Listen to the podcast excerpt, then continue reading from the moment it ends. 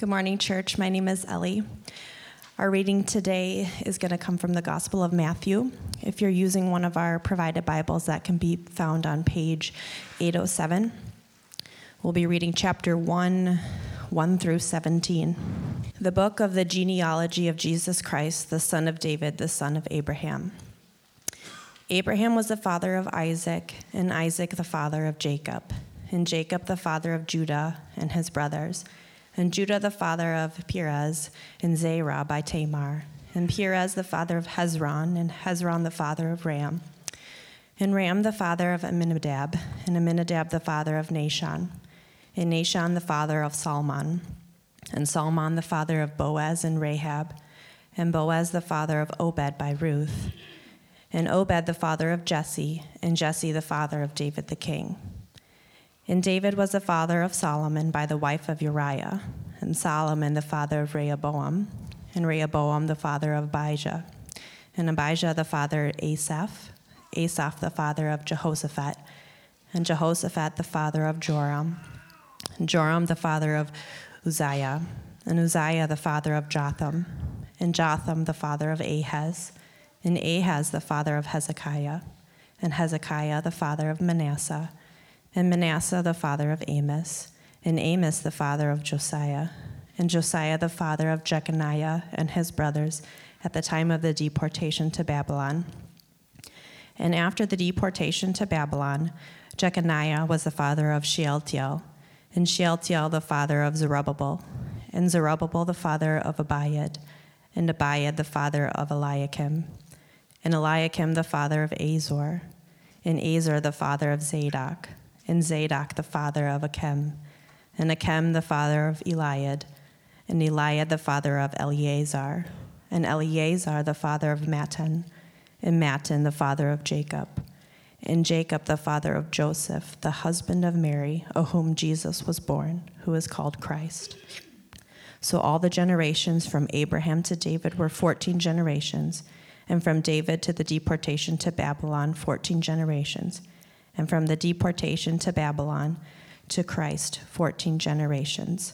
This is God's word for us today. Let's pray together as we look to God's word here in Matthew chapter 1. Father, be with us, we pray. Help us to see and to behold the preciousness of your Son, the crucified and risen Christ our Messiah King. Be with us as we do these things together, as we look to your word together now. In Jesus' name, amen. You've probably noticed we have a bit of a strange relationship with kings and, and honestly, even just authority in our culture and context, uh, and that context being modern America. Uh, in many ways, our forefathers started this country because they didn't want a king. Uh, and they were deeply suspicious of government authority in particular. Uh, some groups famously really wanted George Washington uh, to be the first king here in America, but he refused. He did not want to be king. And this led to sort of the presidency that we have with its term limits and, and many other checks and balances. But but for some of these reasons, it can be really hard for us to understand how those in the ancient Near East would have felt about their kings. And see, for them to have a king and for that king to be in power meant that they and their people had the opportunity, even the likelihood of prospering. Kings were, were basically human symbols of the power and stability of the kingdoms they ruled. And to some extent, that's the case with our president and these things today. But, but these kings were seen as, as literal protectors and preservers of their people. And, so to see your king alive and well, uh, much less to be with your king in close proximity, would have first been an intimidating thing, but also an incredible honor. Few likely would have met their king in this way. Uh, but if they had, in most cases, it would have meant all was well, right? that they were safe, assuming they were in good standing, and there was no impending threat sort of looming over the kingdom. The same way, to see your king weak or to see him even killed was the ultimate sign that chaos was coming. Because to have no king at all in the ancient world meant that you were then at the whims, you were under the rule and the reign of someone else's king. And that hardly ever went well for anyone. As we begin this series through the Gospel of Matthew, a series that will take us more than a full calendar year uh, to complete, it's important to understand that this was precisely where the Jewish people found themselves during the life and ministry of Jesus, which this book will recount. Uh, the Jews did occupy the promised land in part, but only because they were allowed to by King Caesar and his Roman Empire, which was truly in power in the region at the time. Jews, in reality, had very little power. They were something like a, a, sad shell of the kingdom they once were in the days of the Old Testament. And most importantly, they did not have a king. And yet, here in the first words of the entire New Testament, Matthew begins this work by making an incredible claim. In particular, he calls this book, quote, the book of the genealogy of Jesus Christ, the son of David, the son of Abraham. Now, you might be thinking, really? I mean, that doesn't seem like an incredible claim to me. I don't know if you heard that reading, it was kind of a boring reading, just a collection of names. I don't, get, I don't see where you're coming here. My aim this morning is to show us from Scripture just how huge that claim there in verse 1 truly is. First, this phrase, the book of the genealogy of Jesus Christ is very similar to a prominent heading that is used in both Genesis chapter 2 and also Genesis chapter 5. And in Genesis, these headings are used to introduce lengthy origin stories that come right after them. In other words, chances are by using that specific phrase, the book of the genealogy of Jesus Christ, Matthew is more than likely signaling to his mostly Jewish readers that this book he's writing is a new Genesis, if you will. The story of a new beginning for God and his people, a new creation, even through the man, Jesus Christ. Not to mention, even that word Christ is, not just a proper name. It's not his last name at all. It's a title, and it refers to the anointed one or the Messiah of God. In other words, this could be read as the book of the genealogy of Jesus, the Messiah. Now, Matthew's Jewish readers would have been very familiar with what he meant by that. Uh, namely, that this Jesus is the long anticipated Redeemer of God's covenant people, that he really is the point and the culmination of the entire Old Testament story. We even saw in our call to worship going all the way back to Genesis chapter 1. Matthew also mentions here that this Jesus Messiah is the son of Abraham and the son of David. Now, in one sense, every Jewish male is technically a son of Abraham. If you're not too familiar with the Old Testament, let me just kind of explain that briefly. Uh, by just the 11th chapter of the book of, of Genesis, of the whole Bible, the entire earth is filled with violence and sin, and also these different raging nations that were all sort of set at odds against one another. It was complete chaos. And in the midst of that chaos, in chapter 12 of Genesis, God promises to raise up the descendants of a man named Abraham into his very own chosen nation. Almost as if he looks down at this chaotic world filled with raging nations and he says, I want one of those for myself. And through that nation, he promises to bless all of the others. That's the backdrop of the story of Scripture. And so, being a Jewish male, it was no surprise necessarily that Jesus was the son of Abraham. All Jewish men were. But to be Israel's Messiah was to be the specific son of Abraham the Jews had always longed for. Since the very beginning, I mean, even ever since God promised that the, that the, the offspring of Eve would one day crush the head of the serpent, one of her sons. So to call this man the son of Abraham and the Christ of Israel was to name him as the ultimate redeemer, the one through whom God's promise to bless all nations would finally come. And to identify him as the son of David was to identify him not only as a Messiah and Redeemer, but also as the king of God's people. Uh, much, much later in the story of the Old Testament, uh, after Abraham's descendants start to multiply, after they're sent to and then delivered from slavery in Egypt, after they conquer the promised land, and after they establish themselves as a real nation, after all of that, this man named David will be appointed as easily the greatest and most revered king in Israel's history. Not only that, but while he was king, one of the most monumental prophecies in the entire Old Testament was shared and made really to him. And it was about one of his male descendants, one of his sons, if you will. In particular, the prophet Nathan spoke these words to King David. He said, When your days are fulfilled and you lie down with your fathers, right after you die, I will raise up your offspring after you, who shall come from your body, and I will establish his kingdom. So, whoever this winds up being, right, I want you to notice, he will be a physical descendant, a human son in the family, the royal line of David. But that's not all. He continues. He says, He shall build a house for my name, and I will establish the throne of his kingdom forever. This is not just any ordinary king.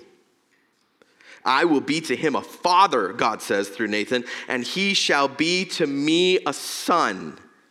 And your house and your kingdom shall be made sure forever before me. Your throne shall be established forever. Now, for context, again, that was roughly 1,000 years before the birth of Christ. So in, so, in light of that prophecy, can we now see why the Jews would be waiting for a son of David to come and to be their eternal king? And, and also, then, what this means, therefore, for Matthew to call Jesus the Christ and the son of David. What it meant is that he was this son of David. What it meant is that God's eternal king had come. And as we zoom out to consider the, the actual content of this royal genealogy, these claims become even more clear and more powerful. For the rest of the passage, in verse 2 through 17, Matthew's basically showing us his work. He's tracing that royal family line all the way from Abraham to David to Christ. Uh, this genealogy is organized, you may have noticed, in three very neat and tidy sections. Uh, so let's look a little bit at the structure. First, the section in verses 2 through 6. It, it brings us from Abraham to David. So it brings us from that first promise for God to bless all nations through Israel to the reign of Israel's greatest king. Then the second section, starting at the end of verse 6 through 11, gets us from David, that greatest king, to the collapse of the kingdom of Israel as, as Matthew calls it, the deportation to Babylon, the, the exile. And the final section, verses 12 to 17, gets us from that exile, that deportation, to Christ. And this is a period in which God's chosen people were ruled by other kings. Until now, is Matthew's point. This genealogy is not meant to be exhaustive per se. It's probably not a literal unbroken line from one descendant to the next. There are possibly even gaps between some of these generations. But in the ancient Near East, this idea of being a man's son did not have to mean that you were his literal biological son, it could also simply mean that you were his male descendant.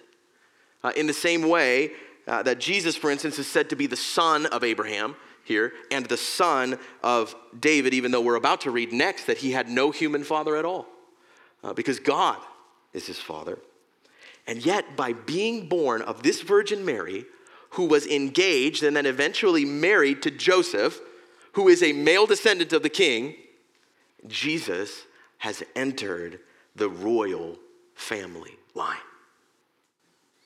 He is a son both to God and to David. At least one other detail is worth noting here. Typically, these ancient genealogies were traced exclusively through the male descendants with no uh, reference to the women in the family at all. But here, notice there are four women included. Uh, in particular, they are Tamar, Rahab, Ruth, and Bathsheba. If you're looking Uh, for Bathsheba's name, you won't actually find it. In this case, she isn't mentioned by name, but she is referred to clearly as the wife of Uriah. But this is significant because, first, it's a break from tradition, uh, which means it would have at least begged the question well, why is Matthew including these women? And at the very least, we can be sure it shows us that these prominent women through the story of the Old Testament were always meant all along to be pointing and to be leading us to Jesus.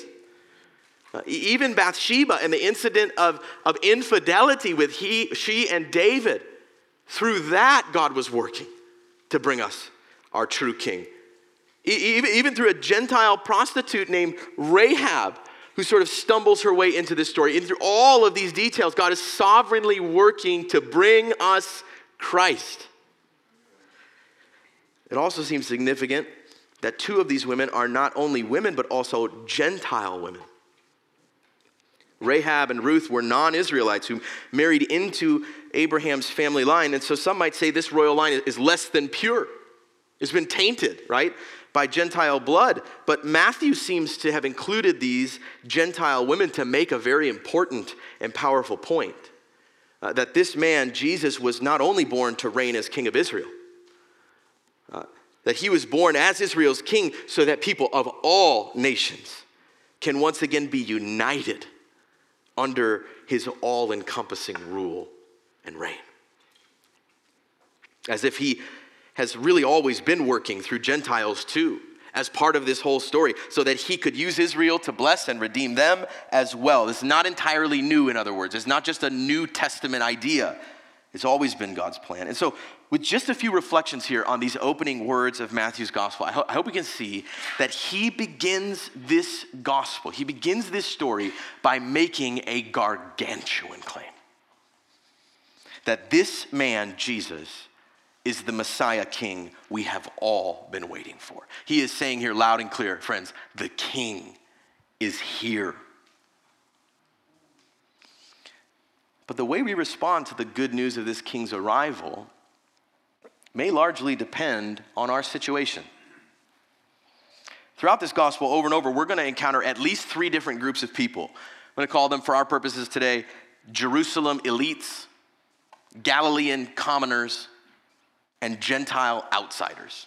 Three different people we'll, we'll, encounter. The truth is, each of these groups will react to Jesus very differently, and chances are, had they read this genealogy, they would have reacted to it even very differently as well. The Jerusalem elites were the most religious Jews who had lots of power and influence in Israel. They lived most often in the capital city of Jerusalem. And they sort of settled into this arrangement, right, between the covenant people of God and, and the, the empire of, of, of Rome. Uh, that was sort of working out pretty well for them. And so later in this story, when they meet Jesus, and if they were to read this genealogy in Matthew, they probably would have been inclined to scoff at the idea of him, to disregard him. Can't possibly be that Matthew, of all people, a mere tax collector, could get all of these things right. He must be mistaken. Jesus is really no king at all. Listen, we'll tell you when the king has arrived. Galilean commoners, on the other hand, were slightly less religious Jews who did not have much power or influence. Most of Jesus' first disciples fit into this category. Uh, they were a little more rough around the edges. They lived in the region of Galilee, which is a northern sort of country rural uh, extension uh, of the city. Most were not particularly fond of the Roman Empire, uh, and they had many felt needs and burdens. Their lives were just much harder. And later in the story, when they meet Jesus, and if they were to read this genealogy, many of them would have been tempted to joyfully receive Jesus, but sometimes for the wrong reasons. Because they assume that he came with the promise of earthly power and influence for them, uh, to put them in this elite class, or even just to meet their needs, to heal their sick and to give sight to their blind without the spiritual transformation that comes with repentance and faith and the forgiveness of sins. The king is here, Galileans may have thought, so let's start clawing our way back to power. Gentile outsiders, on the other hand, were not Jewish at all. Uh, they were the pagan citizens of this Roman Empire. Throughout the gospel, uh, they will come from different socioeconomic backgrounds, but they'll share one thing in common. They had virtually no history or even familiarity with the Old Testament. uh, which means that they did not know of this promised blessing through Abraham or the eternal throne of David.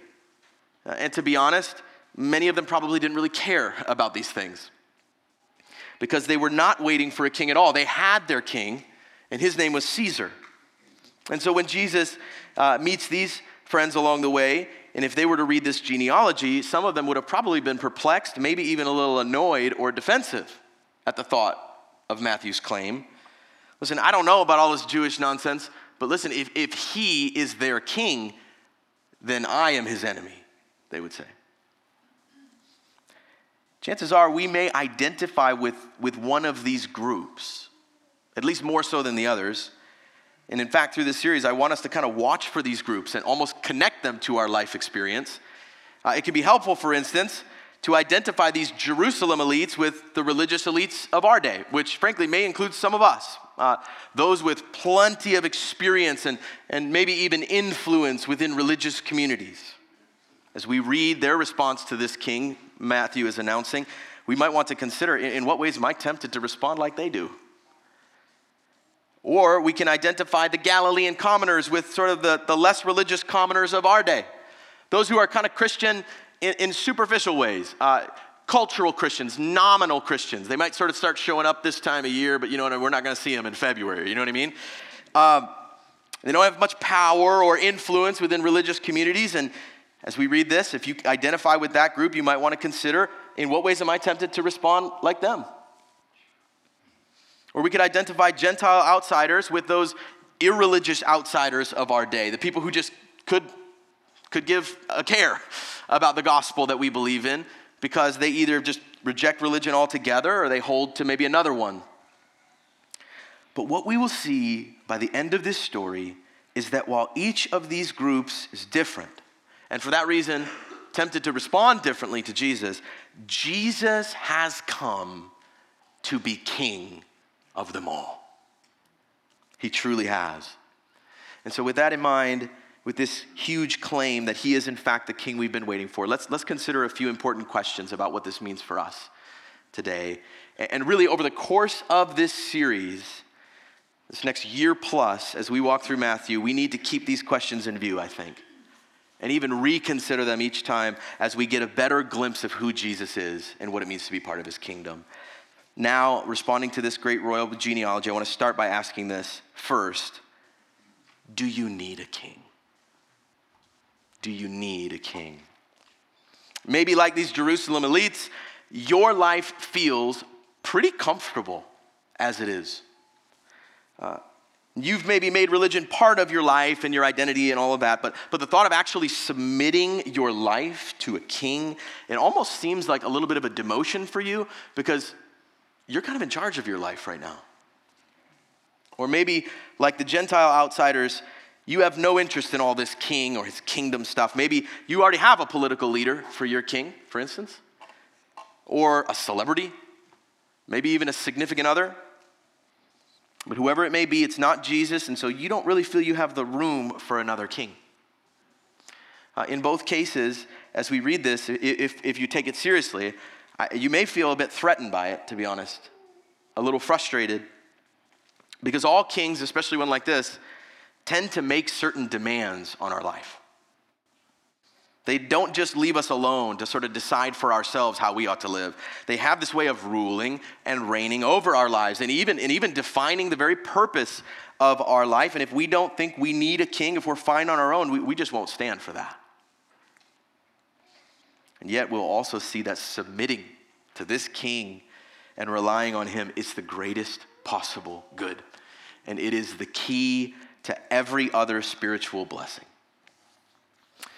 Not to mention, we're also going to see that to submit to this king as our king means to become fellow citizens of his kingdom.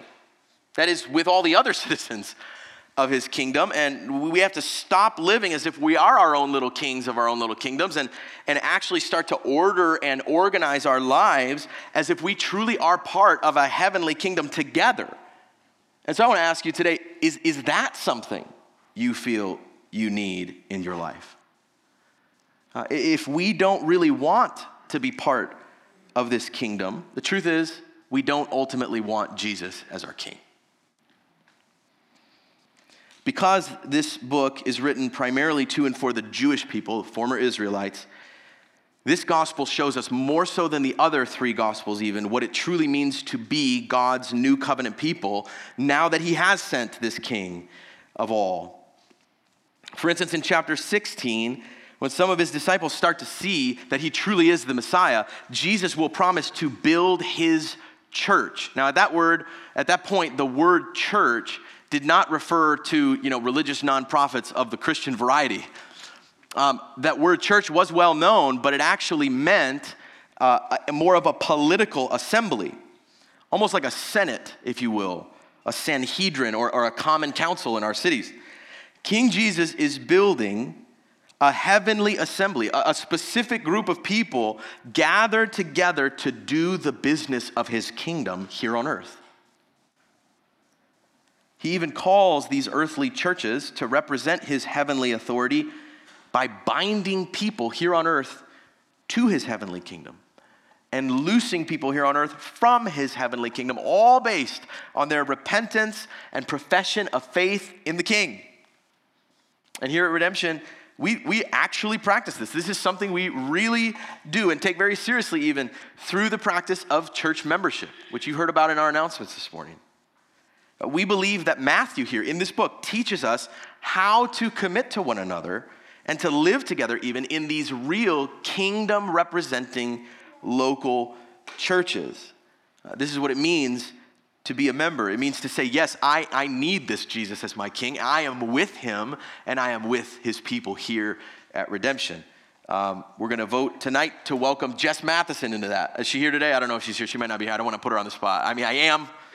I am kind of putting her on the spot, but uh, we will do that later tonight. That's what we're doing when we do that.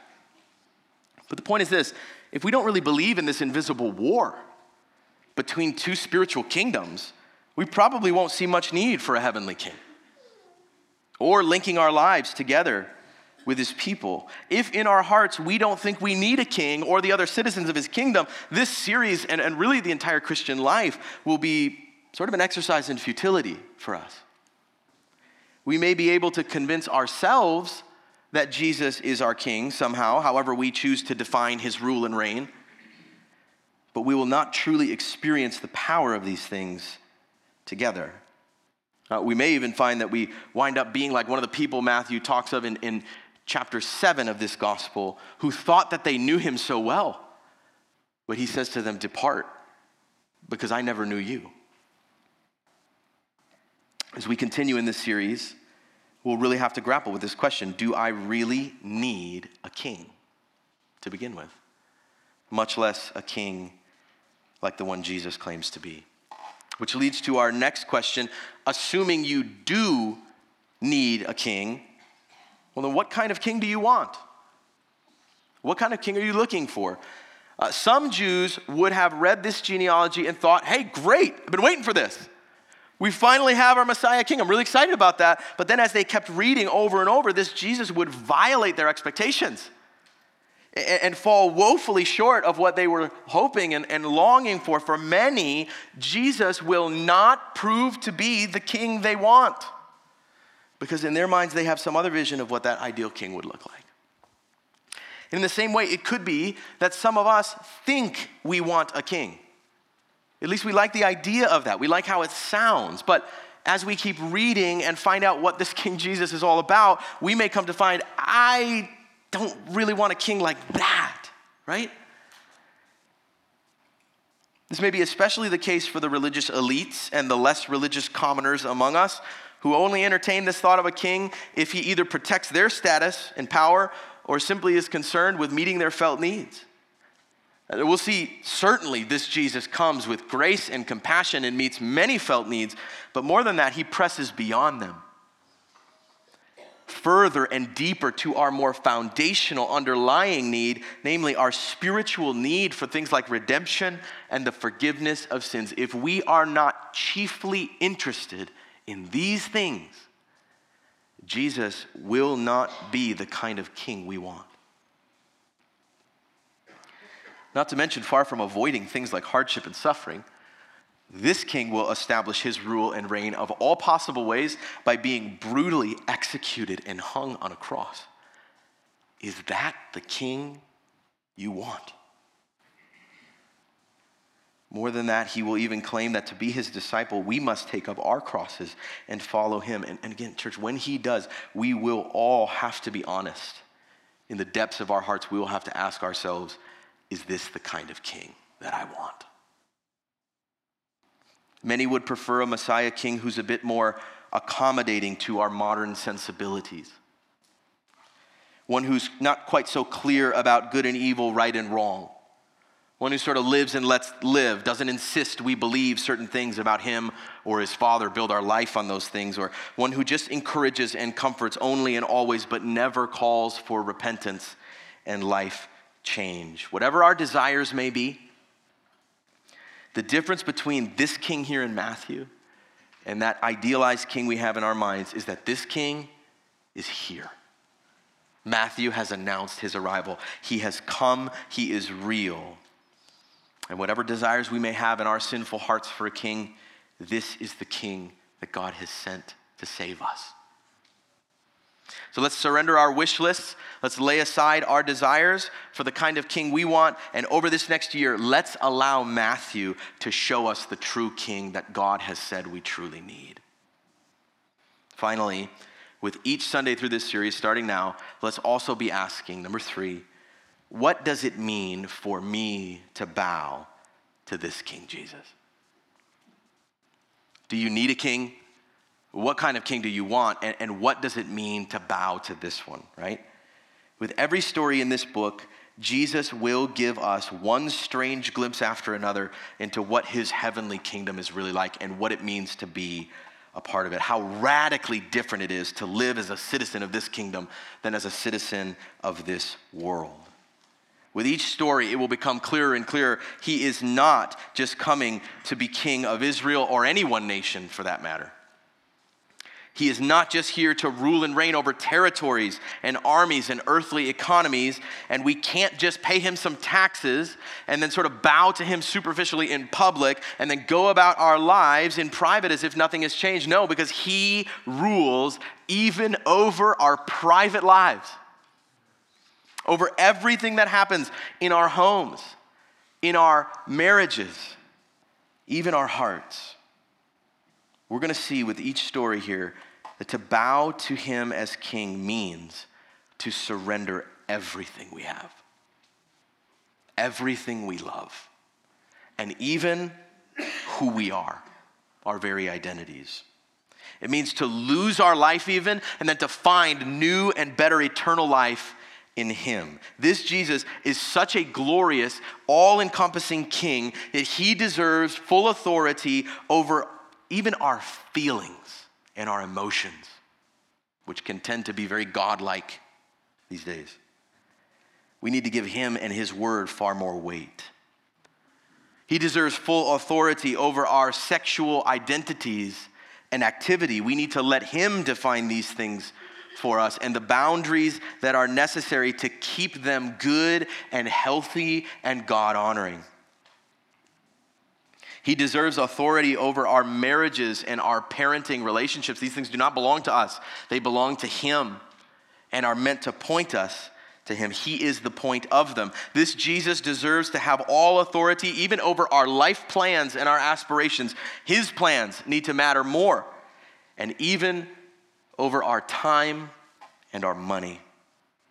We need to hold our, our schedules and our bank accounts with open hands before him, saying, Use these, King Jesus, as you see fit. As great a royal introduction as this is, we'll see the very end of our series. There's also an incredible bookend to sort of complete this gospel. To start, Matthew announces the king is here. And in the end, we see this king ascend to his glorious throne. In the end, he promises that even if he's not here, even if he's there ruling from heaven, he will be with us always. Just before he ascends to heaven, after his resurrection from the dead and victory over sin, he will tell his closest disciples this. He will say, All authority in heaven and on earth has been given to me.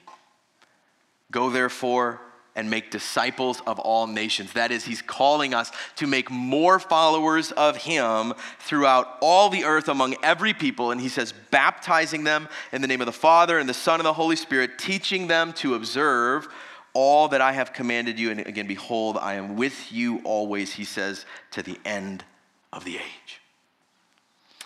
Church, this entire book, in one sense, is the story of King Jesus' coronation. It is the process by which he has truly become our eternal heavenly king. Today, we begin by simply seeing that this king has come. He's here. He's Jesus. But from this point each week, as we move closer to that Great Commission, as we move closer to his ascension, I pray this series would help us to see what this all really means for us who this king is, how he really operates, and what it means to bow to him. Because we may not be very fond or even familiar with this idea of having a king, but he is here, and this king deserves our full attention.